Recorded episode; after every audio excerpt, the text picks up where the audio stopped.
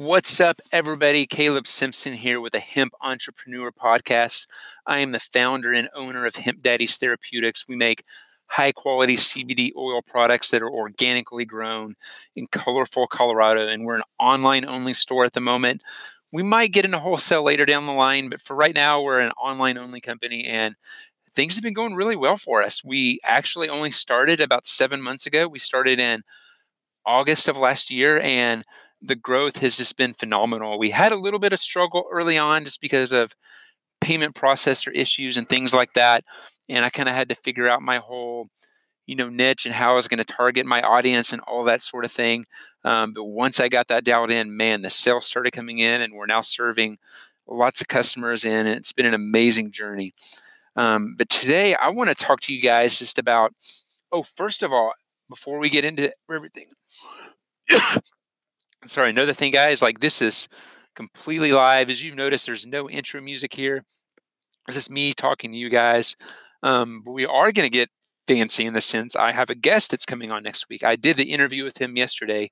It's Robbie Balenger, who is an ultra endurance athlete. He runs ultra marathons, and he's about to embark on a transcontinental run from Los Angeles all the way to New York. It's over 3,000 miles. He's going to be doing this in about 75 days he's going to average 40 miles a day and he's doing this all on a plant-based diet and i was able to sit down and interview him recently and just talk about that experience and how he got into ultra running how he got into vegan plant-based lifestyle and we even touched a little bit on how he uses cbd oil during his training and that that episode is going to air next week so I should get it edited by the end of this week, and that's going to air next week. So he's going to be my first interview. So hopefully we'll have um, more interviews later down the line. I know I'm going to be talking to Rick Martinez out of San Antonio, who runs a cannabis accelerator. He's very involved in the industry. He's working on a CBD oil brand of his own. So he's he's he's doing great things in the cannabis and the CBD industry,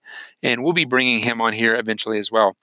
But let's get into the um, issues I want to talk about today. I want to talk about it's kind of the biggest issues facing the industry right now. And so I have my own thoughts and ideas about this, and I'm sure you have your own. And I would actually love to hear you after you listen to this podcast. If you, um, if anything stuck out to you, or you have your own thoughts or opinions on this, I would love to hear you. Just reach out to me. It's just Caleb C A L E B at hempdaddies.com, and I would love to hear from you. And I would definitely respond back to you.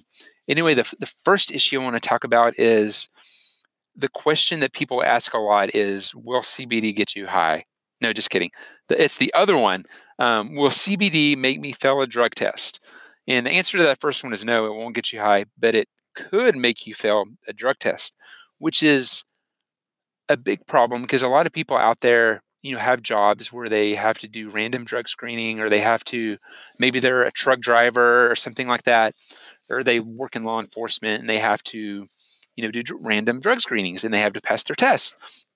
And so those people are not going to want to consume CBD because there is a risk of triggering a positive for THC with CBD. And I actually did a video on this earlier today that I'm going to be posting up on YouTube and also a companion piece on my blog, just um, making it known to people that you can fill a drug test with CBD. And I'm making it known because there's a lot of misinformation out there.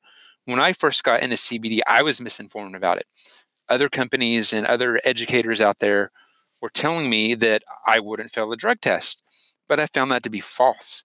And I was even telling my customers early on the same thing until one of them took an at home test and sent me a picture of a positive test result for THC.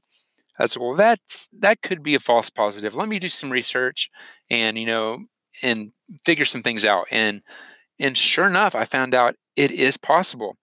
And during that time, she actually had another family member who was taking CBD take a test as well. And she also tested positive for THC. And so I was like, okay, mm. that's not just a coincidence. This is this is a thing. And but there there are certain people that are probably more likely to trigger a positive than others. If you're like a super fit, low fat endurance athlete, you probably won't test positive, but there is always a chance. And brands need to be straightforward with their customers about this. And and if mainly from an integrity standpoint, but also just from a liability standpoint. As a company, if I go out there and I have my website and my blog content and my videos you can pass a drug test and take full spectrum CBD oil and they lose their job. There could be a major lawsuit on my hands. And that's not good for myself. It's not good for my family. It's not good for my company. And definitely not good for that person that lost their job. So it's super important that companies are straightforward and honest with their customers because what's the point in doing damage to a customer? You're here to help this person, not do damage to their life. So be honest with them. And it just annoys the crap out of me that there are companies out there lying about it. I mean, there's one company I even remember shooting them an email because they I was on their email list. An email went out and there was the whole issue of passing drug tests. And it says, yeah, you can take full spectrum CBD oil, no problem. You won't fail the drug test. And I emailed them. I said, you might want to reconsider saying this. And they said, no, we have lots of customers who take drug tests and none of them have any problems. That's like, well, maybe they don't, but all it takes is one. And and that's it. And you're screwed. And you've screwed their life up and you've screwed your own life up because there's a lawsuit coming. I guarantee it. And so we we need as as the companies, as the voice of the CBD industry, we need to have integrity and be honest with our customers and our potential customers about this issue. And so the other thing that kind of brings me to is the whole kind of lack of regulation that exists in the industry right now. In in 2017, when the, the CBD boom was really starting to get going, the, it, it was a legal gray area in the sense that CBD was still illegal on a federal level. So you could sell it, you could ship it and sell it in any state, but each state even had their own rules and regulations regarding CBD. But even after the 2018 Farm Bill was passed, which legalized CBD on a federal level and removed it from the Schedule 1 Controlled Substance Act, we're still having issues. Like truckload shipments of raw hemp flower are being seized by police because they think it's marijuana, even though they're shown the paperwork and they're not being let go. The drivers are being jailed. The companies are being prosecuted. It's it's it's a problem, and and we really got to get this sorted out. The states have to get on board with this federal legality. And like I think Ohio is one that's still like prosecuting CBD. And like Tarrant County here in Texas, I think recently prosecuted is prosecuting a teenager who got CBD oil to help with his insomnia. He didn't want to get high. He bought it from a CBD store in town that that town allowed to exist. And that's another thing. There's a whole discrepancy here. If these counties and states are going to prosecute CBD possessions, they can't allow these stores to pop up on the corner. It's just ridiculous. So we still need clarification on the legality of CBD, and the states need to get in line with the, what the federal government has said is now legal.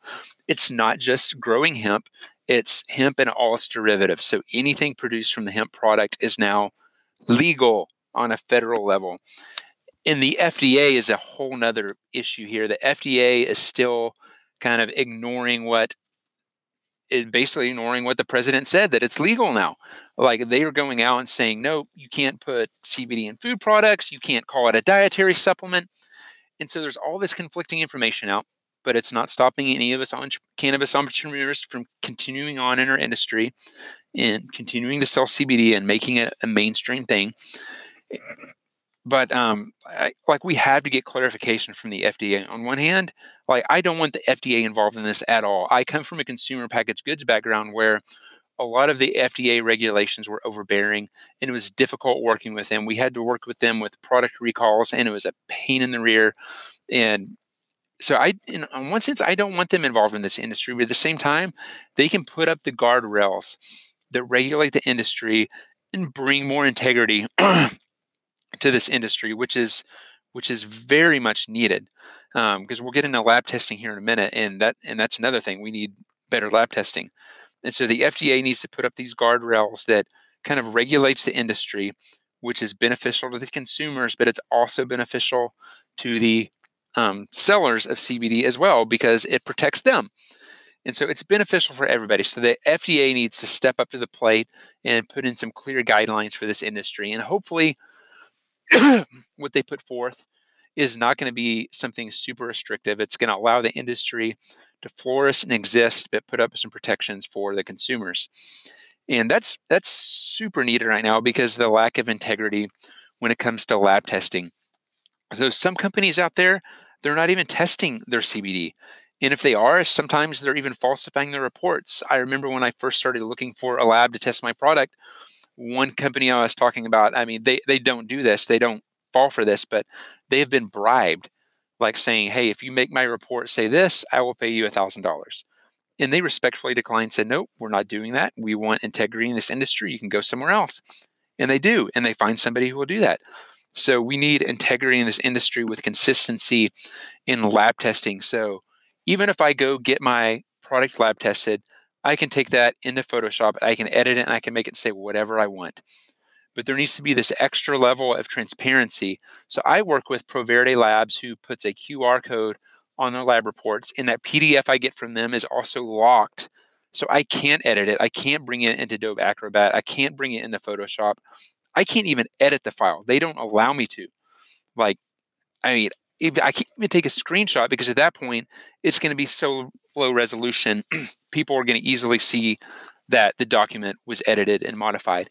But they put a QR code on that document, which a customer can scan, and it links to their website where they have it stored on their server. So even if I did somehow manage to unlock this PDF and falsify certain things on there, like it's going to be cross referenced to this company's website and my actual results will be seen there. And so, and that's why I chose to work with Proverde because they do have that extra level of transparency and they're not going around falsifying reports for anybody. And so that brings me to just another thing like, oh no, I mean, a little bit more about the lab testing, then I'm going to get into like the quality of hemp. So there's there needs to be some consistent standards in what is tested. Things such as like, you know, pesticides and heavy metals and cannabinoid content and all that. So some brands are only testing their cannabinoid profiles and showing that to their consumers, but they're not showing, you know, heavy metal content, microbiological content, and things of that nature. Um, I do random testing. I don't do all at once because it's super expensive, but I test a little bit of each of those on every batch just to make sure the product I'm getting from my supplier is super clean. But moving forward, I do think that there needs to be a little more um, regulations from the FDA in terms of what is required in terms of lab testing, so that the lab results out there um, are, are true and they're right, and there, there there's a way to back it up and verify its integrity. It's just it's highly needed right now. It's highly needed, and and if you're listening to this and you're a consumer, this may be a little confusing to you, and I totally understand that. But I re- highly recommend only buying from brands that post their lab results online and share with you everything about their CBD. And if they don't share that, like feel free to email them and ask them for those. And if they don't provide it, like run away and find somebody who does provide those lab results. And so that brings me to the issue of there's like the quality of hemp there. And this kind of ties directly in with the lab results because somebody's not showing you their lab results, the chances are the hemp they're using isn't clean. Maybe it wasn't grown organically. Maybe it was pesticides were used on it, or it was contains heavy metals. So a lot of this hemp that's being imported in the United States is coming from Europe and Asia, and in some cases, that hemp was used on grounds laden with heavy metals as a cleansing crop so they could plant other crops. And they're taking that hemp and they're importing it to the United States, and people are buying that raw flower and processing it in the CBD. So, I mean, a lot of it is probably a lack of integrity, but it, it's some of the time maybe it's just like that person doesn't think it's a big deal. Maybe they're not as educated and they think eating organics organic foods doesn't matter and like having heavy metals in your plants don't really matter. I mean, it could be a lack of education on their part, but sometimes I think it is a lack of integrity. So we need to have a little bit more standards just for for one the testing i mean even the stuff that's coming from overseas and maybe even some regulation on what hemp can and cannot be used for human consumption here in the united states. There needs to be regulations around that because we need clean hemp. We need clean products going into our bodies. We're using this as medicine not as poison. We're trying to get away from the poison of big pharma not kind of get back into that with you know crops that are poison. And so it's super important that not only when you're starting a brand, but when you're buying from a brand, that you're buying quality product. Yeah, like if you're here in the United States, look for stuff that's organically grown, stuff that's grown here in the States. Like almost everything here in the States is organically grown. Some of it's may not be certified organic. Our crop is certified organic. Um, the product as a whole itself is not. Um, I'm not sure if that's possible yet, but our crop is certified organic, and we can we can say that with confidence that we have clean organic hemp. Some of the companies out there are merely non-GMO. I mean, they're still growing it the same way. It's pretty much water and sunshine. That's all you need for hemp. So it doesn't make sense that some companies are or growers are using pesticides on their hemp. It just doesn't make sense to me that it even exists. So uh, there's a problem with the quality of the hemp out there, which of course the affects the end product. And that brings me to another issue I want to talk about, and it's the a potential supply issue with hemp. So since the federal government has now said it's legal in all 50 states to grow hemp, and the way that works is each state has to put forth their own proposal of how hemp cultivation in the state is going to work. And this is going to become a problem because as the industry grows, we're going to need more and more hemp, but the farmers might not be able to keep up with the production because what's happening right now in Missouri, for example, is the proposals they're putting forth is there's like a cap on the acreage in the amount of licenses issued. So the amount of licenses issued is, I want to say, was in the thousands, and like the acreage cap, I want to say was 40 acres, and like at the minimum of 10 acres or something like that. So it's very small acreage amounts for these farmers. And so at the end of the day, they may say, okay, it's actually going to be more profitable, for me to continue growing my wheat or my soybeans because I can only get 10 acres of hemp. And so if that happens, there's not going to be enough farmers growing hemp to keep up with the demand.